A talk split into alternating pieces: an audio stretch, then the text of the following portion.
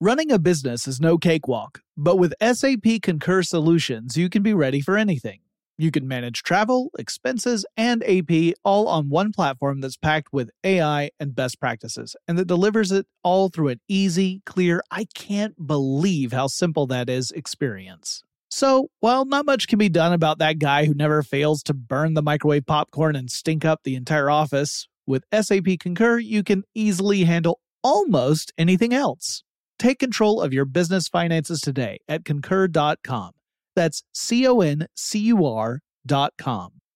Working remotely, where you are shouldn't dictate what you do. Work from the road by turning your vehicle into a reliable high-speed data Wi-Fi hotspot with AT&T in-car Wi-Fi.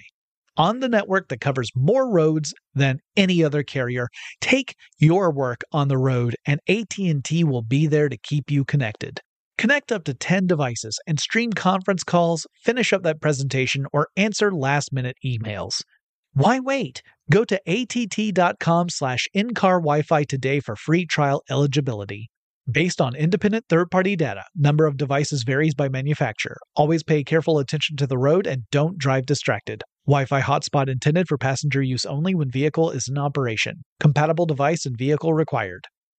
Experts claim there is nothing tougher than a diamond. But at Diamonds Direct, we beg to differ. Have you ever met a mother? Strong, radiant, timeless. This Mother's Day, give her the gift that meets her match. With diamond jewelry starting at $200. Plus, Diamonds Direct's exceptional quality and unbeatable everyday price, you're sure to give her a gift that wows this generation and the next to come. Experience the thrill of jewelry shopping done right at Diamonds Direct. Diamonds Direct. Your love, our passion. When you think about the future, what kind of technology do you envision? Whatever the future holds, artificial intelligence will undoubtedly be at the heart of it all. Join Graham Class as he hosts season two of Technically Speaking, an Intel podcast, and hear from the minds transforming healthcare, retail, entertainment, personal computing, and more with the help of AI. Tune in every other Tuesday and explore the latest technology that's changing our world today and creating a more accessible tomorrow. Listen to Technically Speaking, an Intel podcast on the iHeartRadio app, Apple Podcasts, or wherever you get your podcasts. Get in touch with technology with Tech Stuff from HowStuffWorks.com. Hey there, and welcome to Tech Stuff. I am your host, Jonathan Strickland. I'm an executive producer at How Stuff Works, and I love all things tech. And today, we're going to continue our discussion about companies and services that launched after Tech Stuff became a podcast and just kind of get perspective on what has happened since we started this show 10 years ago. Uh, if you haven't heard part one of this series, you should probably do that because we're going to start right back up where we left off and away we go. Another thing that is younger than tech stuff is Kickstarter and boy, this is a big one. Kickstarter launched in 2009. It was co-founded by Yancey Strickler, Perry Chen, and Charles Adler, and the concept behind it is pretty simple. Creators pitch a project and set a financial goal, and if it's picked by Kickstarter, uh, if it meets the the requirements that Kickstarter sets and doesn't violate any rules, it can then go up on the page and you you choose a fundraising campaign duration. Typically, a month is very common. Uh, they then invite people to come and contribute money to this campaign for whatever it might be, and often it's in return for promised deliverables should the campaign fund. Campaigns are an all or nothing affair on Kickstarter, so if the campaign funds, Kickstarter takes a percentage of the overall campaign and the rest goes to the creator. If it does not fund, then people are not charged for their pledges. Ideally, the creator would use the money generated from their Kickstarter campaign to complete his or her project and then send the deliverables to the appropriate backers. That's not always how it works, unfortunately, and there's no shortage of Kickstarter campaigns that funded successfully but failed to deliver a product. Now someday I'm going to have to do a roundup of some of the more notable failures in the tech sector under Kickstarter, whether they were true failures or hoaxes, uh, because I've backed a couple of them and I'm still a little salty about it. On a similar note, there's Patreon. And that's another way creators can fund their work. This is an ongoing means of funding work as opposed to an all or nothing campaign it, it, it, involves rewarding backers or patrons with various rewards. Backers select an amount of money they wish to contribute every month to the creator, and creators can make tiers of rewards for different levels of monthly contributions. So you could say for a dollar a month, you will get access to this exclusive content that no one else has access to. For $5 a month, I will make content for you. For $10, et cetera, et cetera, et cetera. And Patreon is used by people who continue to make something, typically. So it tends to be ongoing projects as opposed to a one and done affair. So it might be a podcast, it might be artwork, it might be a cosplay, it might be photography, it could be any sort of creative endeavor, really. In January 2009, MakerBot launched. Uh, Bre Pettis, uh, Zach Hoeken Smith, and Adam Mayer were uh, the co-founders of MakerBot back in New York City and it was a company aimed at bringing 3D desktop printing to consumers. So 3D printers had been around for a bit already, and additive manufacturing had proved its usefulness in the industrial world several times over. But very few folks in the consumer world had very much experience or even knowledge of 3D printers back in 2009. MakerBot founders wanted to change that. In 2013, Stratasys Incorporated acquired MakerBot in a stock deal worth $604 million. Another princely sum. So, wow. Now, in recent years, the company has had to weather some pretty difficult times, including layoffs, the departure of the founders of the company, and backlash from the maker community that had loyally supported this company in its earlier years. And I'll have to do a full episode on MakerBot someday. In 2010, Sphero was under development and it was first shown off at CES 2011. I was actually there that year. I got to see it. I even got to drive one of the little things. It was pretty cool. The original Sphero ball robot is ball shaped, has some electronics inside it, including a little motor that allows the ball to roll around in a controlled way. And you would send commands to Sphero through an app on a smartphone. It would turn your smartphone into a controller. Sphero's designs got the attention of Bob Iger, the CEO of Disney, who saw the potential to do a licensing deal in which Sphero would make a remote-controlled version of a little robot that would feature in an upcoming Star Wars movie, and that robot was, of course, BB-8. And the Sphero BB-8 is absolutely adorable. Um, two of us here at the office, at least two of us, have one of those. Holly Fry would be one, and I'm the other. The Verge and Polygon are both younger than Tech Stuff. These are two related websites. They're owned by a company called Vox Media. And The Verge covers tech news and Polygon covers video game industry and pop culture news. Joshua Topolsky was the founding editor-in-chief of The Verge, a job these days held by Nilay, Nilay uh, Patel, who uh, is a really fascinating person too. Topolsky left his previous position as editor-in-chief of Engadget after Engadget's parent company, AOL, released a document that stressed profitability metrics over other concerns. And he just felt that the integrity of reporting under AOL was in dire jeopardy. So he and several of his former Engadget coworkers left to go try and do something else. And ultimately they founded The Verge, which launched in November 2011. Polygon grew out of The Verge and launched in October 2012 with a primary focus on video games, though in recent years the site has expanded to cover lots of areas of pop culture. And two other companies that are actually younger than tech stuff are Uber and Lyft. Both of these car hailing services launched after tech stuff did. Uber launched in 2009, Lyft in 2012. And I've covered Uber and tech stuff, but haven't done the same for Lyft yet. Uh, but these car hailing services, which sometimes are referred to as ride sharing services, but longtime listeners know I have a problem with that particular way of describing them. They have been incredibly disruptive businesses. They also both have a reputation for not being too terribly concerned with playing by the rule book, with Uber in particular gaining a reputation for a somewhat cavalier business practice attitude, not to mention a corporate culture that until recently sounded pretty toxic.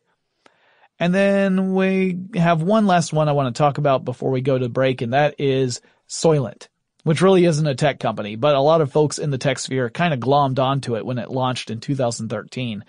It was originally sold as a powder, and now you can find it in a few different forms, including uh, liquid bottled forms, and it's a meal replacement product, and cleverly called uh, named after the fictional Soylent that appears in a short story, but is mostly known from its appearance in the movie Soylent Green, where we find out it's made from people.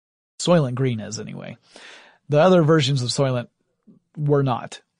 But I think most people think of Soylent as it's made of people. Uh, the company has backed off the messaging that you could have Soylent for every single meal of the day and get rid of quote unquote real food and still maintain a healthy lifestyle. They've, they've kind of retreated on that a little bit, but it's supposed to contain everything you need to keep on trucking. And the fact was, it was, or it is a very convenient and fast way to get some calories and, and maintain the basic nutrients you need. And people who are working ridiculous hours in tech companies started using the stuff like crazy because it was convenient.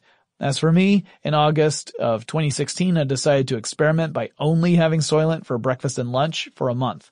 And it was the beginning of my weight loss journey. And while I no longer regularly drink Soylent, I do still have the occasional bottle when I need something convenient and fast.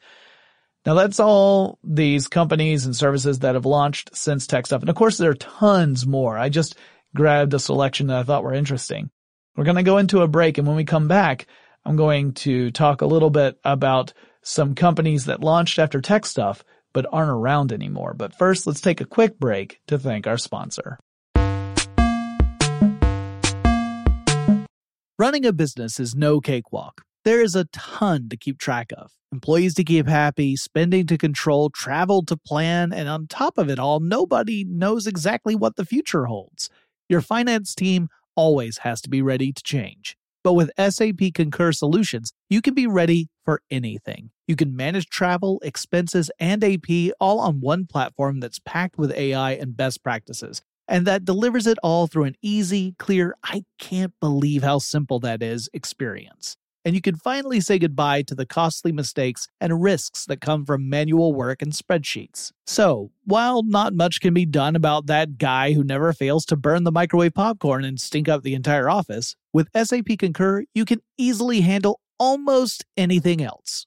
Take control of your business finances today at concur.com. That's C O N C U R.com. Working remotely, where you are shouldn't dictate what you do. Work from the road by turning your vehicle into a reliable high-speed data Wi-Fi hotspot with AT&T in-car Wi-Fi. On the network that covers more roads than any other carrier, take your work on the road and AT&T will be there to keep you connected. Connect up to 10 devices and stream conference calls, finish up that presentation, or answer last-minute emails. Why wait? Go to att.com slash in-car Wi-Fi today for free trial eligibility. Based on independent third party data, number of devices varies by manufacturer. Always pay careful attention to the road and don't drive distracted. Wi Fi hotspot intended for passenger use only when vehicle is in operation. Compatible device and vehicle required. From BBC Radio 4, Britain's biggest paranormal podcast is going on a road trip. I thought in that moment, oh my God, we've summoned something from this board. This is Uncanny USA. He says, Somebody's in the house, and I screamed. Listen to Uncanny USA wherever you get your BBC podcasts, if you dare.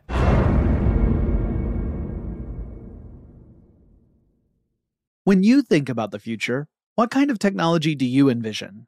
Whatever the future holds, artificial intelligence will undoubtedly be at the heart of it all. Join Graham Class as he hosts season two of Technically Speaking, an Intel podcast from Ruby Studio in partnership with Intel. Explore the future of technology that's rapidly evolving our world today with the help of AI. There is still so much work and research needed to fully understand the power and potential of AI, and Intel is at the forefront of implementing AI in revolutionary technology that's changing the world we live in for the better. In each episode, Graham interviews the minds transforming medicine and healthcare, retail, entertainment, personal computing, and more while pioneering new uses for AI in these spaces. Tune in every other Tuesday and explore the latest technology that's changing our world today and creating a more accessible tomorrow. Listen to Technically Speaking, an Intel podcast on the iHeartRadio app, Apple Podcasts, or wherever you get your podcasts. Okay, so let's talk about some stuff that launched after tech stuff and now don't exist no more. Go boom. First, we're going to start with Vine. And I have to do a full episode on Vine at some point because that story is also really interesting. But in short, the summarized Cliff's Notes version, I don't even know if Cliff's Notes still exist. Do Cliff's Notes still exist? It used to summarize stuff. Anyway, Vine was created in 2012 by Rus Yusupov, Dom Hofmann, and Colin Kroll. And the app started out as a program that would let people cut videos together using a mobile device. So you could edit together a, a, video. And it wasn't terribly stable and it had no time limit attached to the videos. You could make very long videos, but that meant the videos were very difficult to share because the file sizes were so large. It was difficult to send it to someone else to watch. That's when the co-founders figured that if they created a time limit, if they made sure that the videos could only be a few seconds long, they could make it a shareable experience because the file sizes would not be too large to send over cellular networks or Wi-Fi. Sort of the video version of what Twitter was, where you could record short social videos for your friends. And Twitter loved that idea. They, they presented it to Twitter and Twitter said, this is a great idea. Uh, we like it a lot. And they purchased Vine reportedly for around $30 million. And Vine had not yet launched yet. And just as Twitter had started out as one thing in the minds of its creators, and then turned into something else, if you're familiar with the story of Twitter, you know that they originally were thinking about a service where you could send out a text message to a group of friends, and that was really the only use case they were thinking of with Twitter was just, I'm going to go do something. I want to let my friends know what I'm about to do. So I'm going to blast them all with this Twitter message. It turned out that Twitter turned into something much different where you had celebrities, news outlets, brands, all these different entities that were blasting out information to the general public and creating a new means of communication. It was not, that was not Twitter's mission at the beginning. Same thing was true for Vine they wanted to create a way for people to make very short, socially uh, uh, focused videos that could be easily shared. But people began to take that six second limitation as a challenge to create interesting, super short form video stories. But Vine didn't stick around. Uh, Instagram and Snapchat both took a lot of wind from Vine's sales. Instagram did it by creating longer form videos, and by longer form I meant that at first they were 15 seconds long, then they ended up being a bit longer. Snapchat did it by making it easy to share videos with friends that would later, those videos would disappear and it would keep it very social and timely. And so Twitter chose to shut down Vine in 2016. It is no longer a thing. Although you can still watch previously created Vine videos, you can't make new ones because the service doesn't exist anymore. Or how about Cuil? Cool as in C-U-I-L. I remember doing an episode about this way back in the day. In fact, before it launched.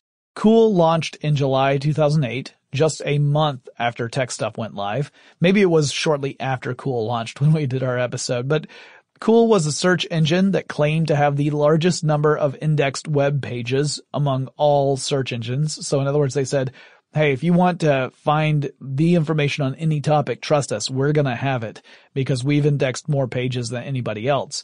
And it would present search results with longer entries about those specific results as opposed to maybe the sentence or two you might get from Google, you would get longer ones. And also you would get thumbnail pictures of various sites that were supposed to be relevant to whatever the search results were.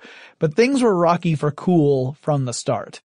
One month after it launched, the head of the technology department, essentially the person in charge of the search technology, quit the company after getting into disagreements with the CEO about the company's direction. It made a bit of a splash when it debuted, but it didn't gain momentum. And by the fall of that year, by the fall of 2008, it had already dropped to nearly no traffic at all. The amount of traffic going to Cuil had gone to a tiny little trickle. The company continued along until September 2010, and then Cuil unceremoniously shut down laid off all the employees who were told there would be no more checks. They would not be getting paid for their last few days of work and the servers all went offline. This despite the company raising more than $30 million in venture capital uh, over the course of its existence. Also, it gained a reputation for irrelevant search results, uh, sometimes presenting very inappropriate images in response to search results and other major problems. And like I said, I did an episode on Cuil back when it launched, but maybe a full story could be in order. I might, I might revisit it because it is again another interesting study in how tech can go wrong. Next, I want to talk about Pebble, and this one hurts. I was a fan of the idea of Pebble all the way back to when the Kickstarter campaign launched in the spring of 2012. The campaign was a wild success and it raised more than $10 million. It made it the most successful Kickstarter campaign up to that point. And unlike lots of other tech crowdfunding campaigns, Pebble actually shipped their promised watches starting in January 2013. So in case you aren't familiar with it, Pebble is sort of a, a semi-smart watch. It would uh, connect via Bluetooth to a smartphone and you could get notifications on it. You could run certain apps on it. You could change the face on it. It had a very ultra low power LCD screen that was monochromatic. So it had a really good battery life. It was uh, waterproof or at least water resistant. Um, it, it was neat. It would vibrate whenever you would get a notification. So you could actually read things like Twitter messages or emails on your watch. And, uh, it was, it was a, a, a kind of a low cost smartwatch. But Pebble wasn't able to make a profit and in 2016 the company had to file for insolvency. Fitbit ended up acquiring most of Pebble, though not the actual hardware. Fitbit got the software and the assets uh, meaning the programmers and developers, Pebble as a company closed shop at the end of 2016. Another piece of hardware that doesn't exist anymore is Ouya. O-U-Y-A. It launched in 2013. This was originally a micro console running on the Android operating system, a gaming micro console that is. It was crowd-funded and reached its goal in just eight hours on Kickstarter. It finished the campaign more than 900% above its goal, with a final tally of more than eight and a half million dollars. The games on the console were largely in that casual gaming category, and it could run a few other apps in addition to running games, but sales of the Ouya didn't do very well outside the initial crowdfunding campaign. Reviews of prototype builds were mixed, or some of them were mildly negative, but those reviews improved significantly once the retail version of the Ouya was ready to ship for customers. They said, oh well, Ouya paid attention. They listened to the problems we had with this and they addressed it and the new build is much better. Even so, it never really caught on in the marketplace. And Ouya accrued debt it could not pay, it could not renegotiate, and eventually it was forced to sell off its assets to Razer Incorporated. The hardware was discontinued and Razer put the employees of Ouya and the software assets to use elsewhere under its own umbrella, and Ouya was no more. Now we have more to say about these companies and services in just a moment, but before we get to that, let's take a quick break to thank our sponsor. Running a business is no cakewalk. There is a ton to keep track of employees to keep happy, spending to control, travel to plan, and on top of it all, nobody knows exactly what the future holds. Your finance team always has to be ready to change. But with SAP Concur Solutions, you can be ready for anything. You can manage travel, expenses, and AP all on one platform that's packed with AI and best practices. And that delivers it all through an easy, clear, I can't believe how simple that is experience and you can finally say goodbye to the costly mistakes and risks that come from manual work and spreadsheets. So, while not much can be done about that guy who never fails to burn the microwave popcorn and stink up the entire office, with SAP Concur, you can easily handle almost anything else. Take control of your business finances today at concur.com. That's C O N C U R.com. Working remotely, where you are shouldn't dictate what you do. Work from the road by turning your vehicle into a reliable high-speed data Wi-Fi hotspot with AT&T in-car Wi-Fi. on the network that covers more roads than any other carrier. Take your work on the road and AT&T will be there to keep you connected. Connect up to 10 devices and stream conference calls, finish up that presentation, or answer last-minute emails. Why wait? Go to att.com slash in-car Wi-Fi today for free trial eligibility. Based on independent third-party data, number of devices varies by manufacturer. Always pay careful attention to the road and don't drive distracted. Wi-Fi hotspot intended for passenger use only when vehicle is in operation. Compatible device and vehicle required. I'm Katya Adler, host of The Global Story.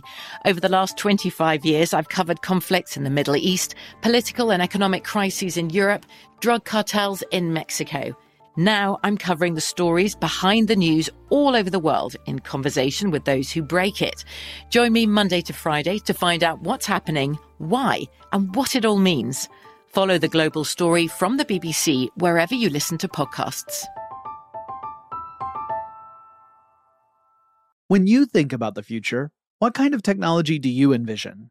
Whatever the future holds, artificial intelligence will undoubtedly be at the heart of it all. Join Graham Class as he hosts season two of Technically Speaking, an Intel podcast from Ruby Studio in partnership with Intel. Explore the future of technology that's rapidly evolving our world today with the help of AI. There is still so much work and research needed to fully understand the power and potential of AI, and Intel is at the forefront of implementing AI and revolutionary technology that's changing the world we live in for the better. In each episode, Graham interviews the minds transforming medicine and healthcare, retail, entertainment, personal computing, and more while pioneering new uses for AI in these spaces. Tune in every other Tuesday and explore the latest technology that's changing our world today and creating a more accessible tomorrow. Listen to Technically Speaking, an Intel podcast on the iHeartRadio app, Apple Podcasts, or wherever you get your podcasts.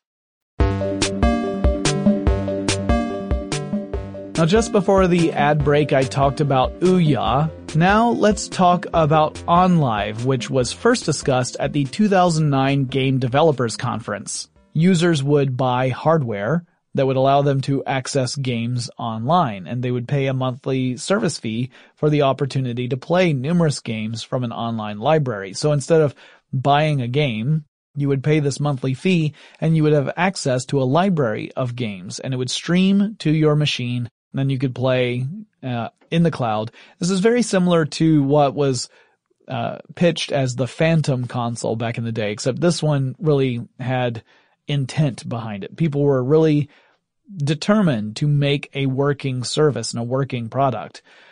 Uh, after a few months of its launch, the company announced it would move to a free service model, but you would have to pay to access specific games. So you no longer have to pay a monthly subscription fee to access it, but you would have to pay money to either rent a game, meaning you would have access to that game for a given amount of time, uh, or I believe you could actually quote unquote purchase a game, which just meant that you could access that game whenever you wanted from that point forward. But in August 2012, the company laid everybody off. Everyone got fired. The company sold all its assets off and then formed a new OnLive company. So essentially it was like a do-over. It was a control alt reset uh, control alt delete where you um, you you say, well, we had this company, we're getting rid of everybody, we're dissolving the company, we're forming the new company, and the Lauder part- partners, uh, L A U D E R, were the new owner of OnLive. That company continued on until 2015. Then Sony Entertainment swept in and bought up most of the company's assets, and OnLive service shut down in April 2015. So not a big success. And I remember talking about OnLive back in the day with Chris Pollette too, where we were both kind of skeptical about the prospects of a cloud-based video game company at that time. These days, I would actually think it'd be not that difficult to do. And in fact, Microsoft is doing this over on Xbox. You can pay to be part of a, a Microsoft service where at least the Microsoft games, you can have access to those month to month as long as your service subscription is active. So it does still kind of exist, although you are downloading at least part of those games to your Xbox console. So it's not exactly the same thing. But we're seeing some similar business practices that are in place today. Next, I'll chat about Yik Yak. This one hits a little close to home because I once had to um, to uh, uh, moderate a panel with the Yik Yak founders. That would be Tyler Droll and Brooks Buffington, and yes, those are their actual names. And that service launched in 2013 here in Atlanta. It was a location-based anonymous messaging service. So you would log into Yik Yak and you could read messages written by other people that uh, are in the same general location that you are in, same general region of your city or town. So um, as you moved around the city, the messages you could read would change because it was all proximity based. So if you happen to be near a college campus, you could read the messages from that college campus because you were close enough to it. But as you moved across to the other parts of the city, you would see messages from other areas. Users uh, could post about just about anything, and again, because it was anonymous, uh, at least at first, you didn't really have a lot of accountability there, and that caused a lot of issues. It got a lot of criticism from people who said the platform enabled harassment and bullying. Yik Yak used geofencing techniques to create blackout zones around places like middle schools and high schools. So if you were an administrator of a high school, you could use that to black it out the uh, the service around your high school so that students wouldn't be able to use it while they were on campus. Uh, there were a lot of issues with with uh, students using this um, while in school and causing issues and critics pointed at instances of mean-spirited pranks, destructive gossip, and hate speech on the platform. Yik Yak attempted to respond to these issues in a few different ways, including creating uh, mandated handles so you no longer could be completely anonymous, but saw its user numbers decline and eventually the company shut down the service in the spring of 2017. Then there's Rdio, or RDIO, the online music streaming service. That one launched in 2010, very similar to other streaming services like Spotify or in some cases like Pandora. There were two main tiers of Rdio service. There was a free tier that was ad supported so you could listen to music and occasionally an ad would be inserted in between songs. And then there was a subscription ad free tier that you could uh, subscribe to. And so you'd pay a monthly fee and you'd be able to listen to music without ads.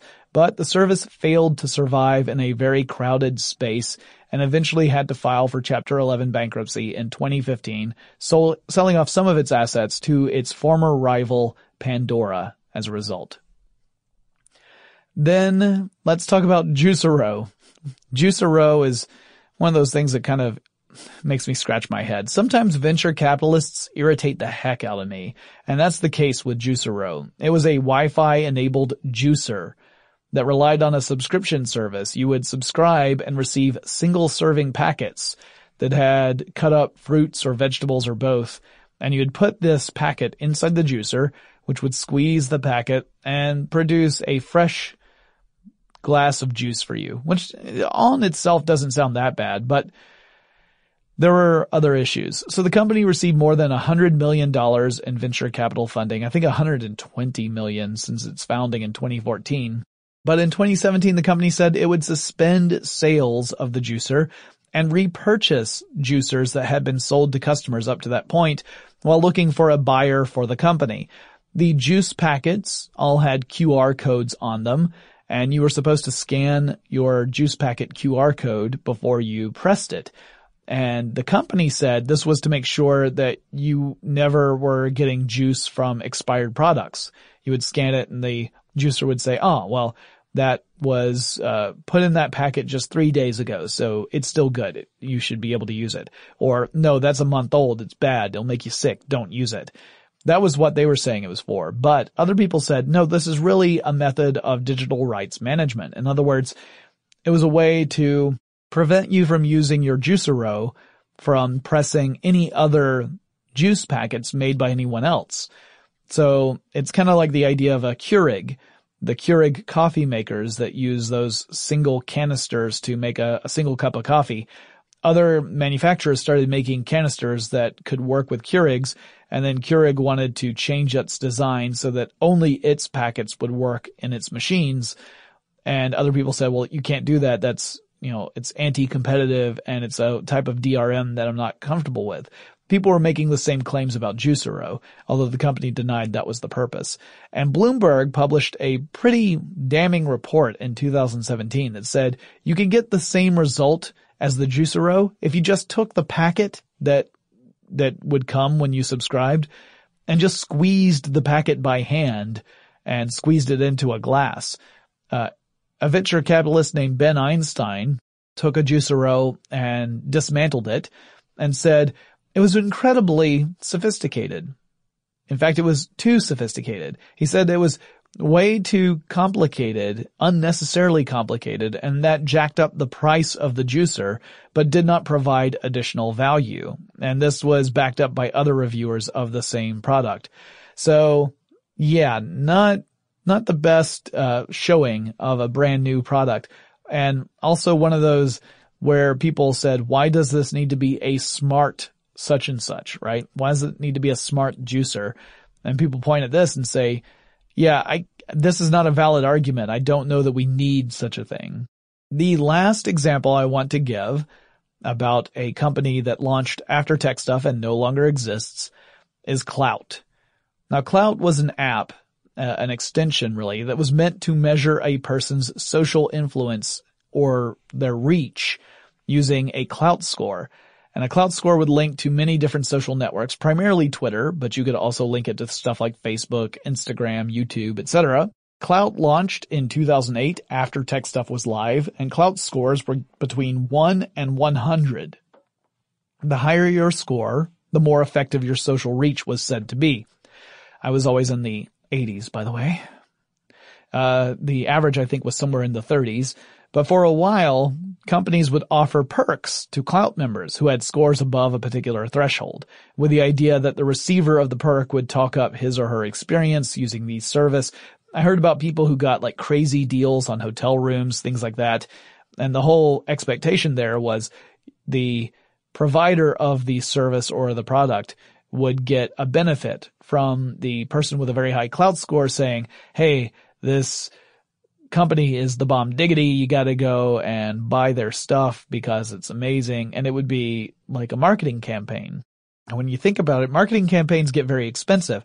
But if you can get effective word of mouth from somebody who's very influential and it just costs you the price of a product that you're already selling, that's a pretty efficient marketing campaign. So that was going on for a while. Eventually Klout would get rid of the perks program because it received a lot of criticism and, uh, and there was questions about how effective the perks were that came from both users of Klout and from the providers themselves. And critics said that Klout was kind of a, a social evil, that it was leveraging social status anxiety and it promoted bad online etiquette because people were just trying to find fast ways to jack that Klout score up higher and higher. And eventually the service would end officially on May 25th, 2018. So just uh, a short while before this podcast was recorded. So Klout is no more as of like a couple of weeks ago. And like I said, this is just a sample of some of the services and companies that have launched since tech stuff became a thing. It's funny to think that my show is older than a lot of these uh, famous companies and services are and outlasted some of them. Uh, that's pretty amazing to me. And also it's amazing to me that you guys have been supporting this show. And I love that. It's, I, I, I, deeply appreciate all you listeners out there. The ones who write to me, the ones who just listen to my show and look forward to the next one. All of you guys have been incredible. And thank you for supporting the show and for letting me do something I love to do, which is I, I love to learn and then I love to talk about the stuff that I've learned. And uh, you guys have made that possible. So thank you so much.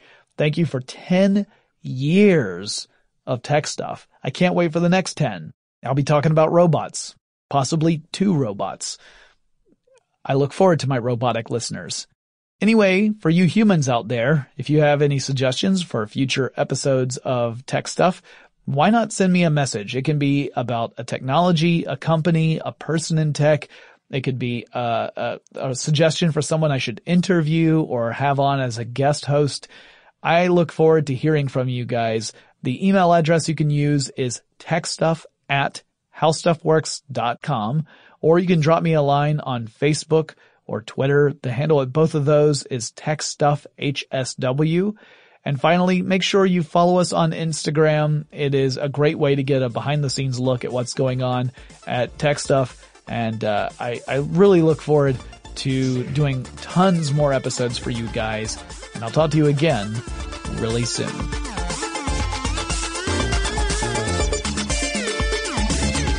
For more on this and thousands of other topics, visit howstuffworks.com.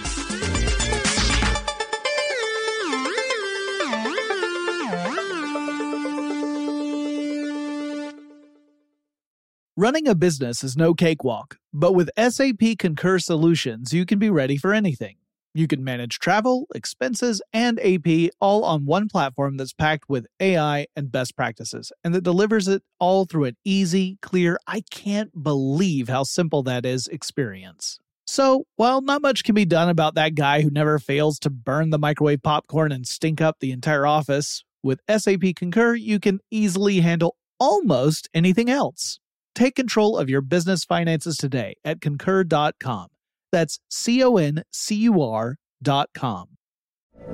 From BBC Radio 4, Britain's biggest paranormal podcast is going on a road trip. I thought in that moment, oh my God, we've summoned something from this board. This is Uncanny USA. He says, Somebody's in the house. And I screamed. Listen to Uncanny USA wherever you get your BBC podcasts, if you dare.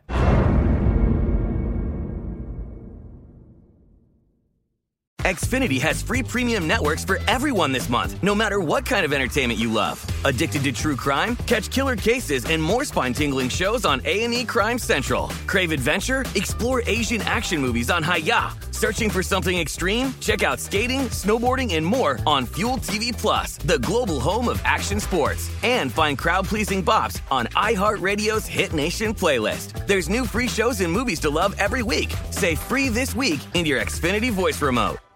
Are you still searching for your perfect place to call home? Well, now is the time to buy at Fisher Homes. If you're looking to move in before the end of 2024, May could be your last opportunity to start building your dream home and close before the year's end. If you're hoping to move in even sooner, Fisher Homes also has homes that are move in ready and waiting for you, where you can start enjoying the benefits of homeownership even faster. Schedule your personal tour with a new home advisor today at FisherHomes.com and make this spring the season you find your perfect home sweet home.